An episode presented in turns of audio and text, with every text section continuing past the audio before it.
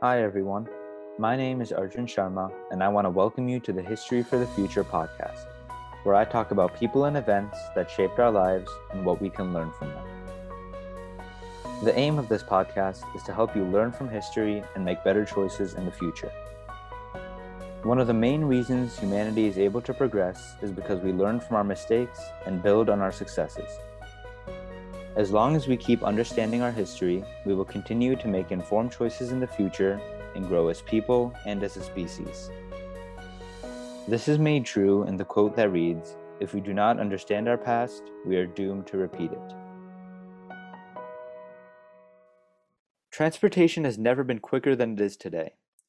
We can drive cars that can easily reach hundreds of miles an hour, and even the average car can get you anywhere in your city or town in minutes. However, with a new focus on healthier activities and on more environmentally conscious forms of transportation, the bicycle has soared in popularity. Looking back on the history of the bike, it's interesting to see how it went from an idea to a novelty to something anyone can recognize. Going back about 200 years to the 1810s and the 1820s, the fact that cars were not yet invented meant that many people relied on horses for transportation. The many downsides of the system led them to pursue a more efficient form of transportation. One such man was a German baron, Karl von Drais. He was born on April 29, 1785, and died on December 10, 1851. He was a German civil officer and inventor, famous for inventing the typewriter in 1821 the stenograph in 1827, and of course the bicycle in 1817. His model was known as the velocipede or the running machine. This was because his model didn't have any pedals, but mostly looked like the bicycle we all know now. The operator would just sit on the seat and push off, trying to stay balanced. While people initially loved the idea, they soon became disinterested. The idea would just be seen as some eccentric failure for more than 40 years. By then, Karl von Drais had died as a celebrated inventor, but no one would ever guess that his greatest invention would be what many considered his greatest blunder. Before we continue, I have a quiz question to ask you.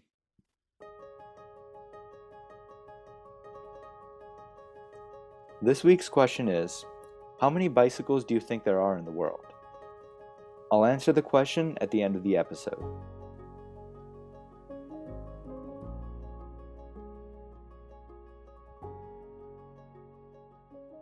In the 1860s, the issue of efficient transportation came up again, prompting a second look at the velocipede. Inventors across Europe, such as Pierre and Ernest Micox, studied the downsides of the machine to make a more efficient model themselves. The conclusion they came to was that pedals would not only make the machine faster, but easier to control as well. These machines were the first proper bicycles.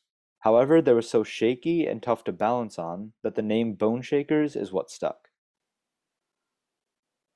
Stability thus became the prime issue. To fix this, inventors like James Starley decided to make the front wheel much larger than the, real, than the rear one. These came to be known as ordinaries, and the widespread popularity gave birth to bicycle clubs and races. Thomas Stevens even rode one on a trip around the globe starting in 1884. Despite this, there were still many problems. The most important one was that the seat was usually 4 feet or 1.2 meters up. Also, the brakes, tires, and chains were all not made very well and weren't very efficient. John Starley, the nephew of James Starley, made his own model in 1885, which he called the safety bike. His bike had both of the wheels being the same size, the seat being closer to the ground, and improved chains and wheels. Further improvements to the brakes and wheels would follow, making it even more popular. By the 1890s, Europe and America were in a bike craze, buying and using them like crazy.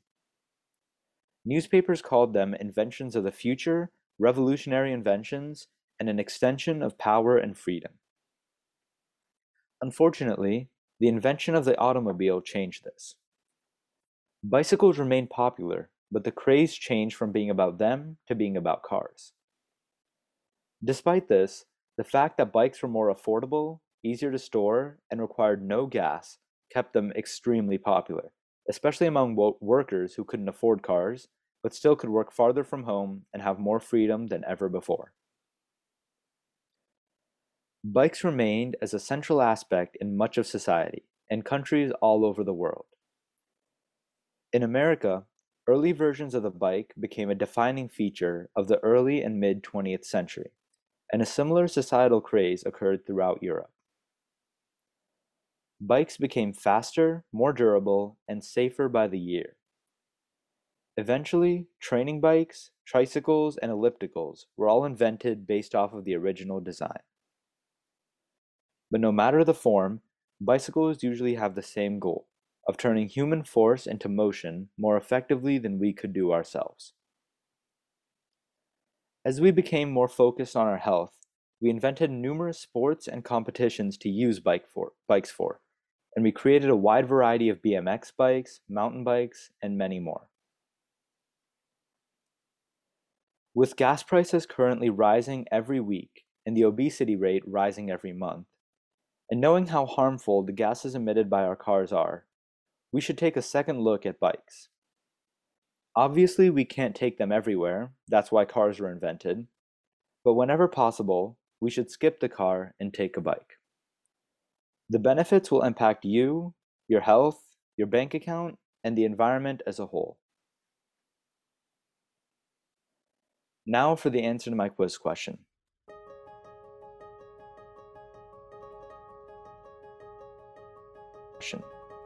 While we can't know for sure, there are an estimated 1 billion bicycles worldwide, which is a huge amount.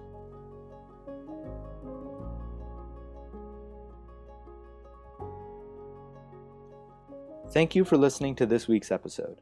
I hope you all learned something new and remember that history exists for the future.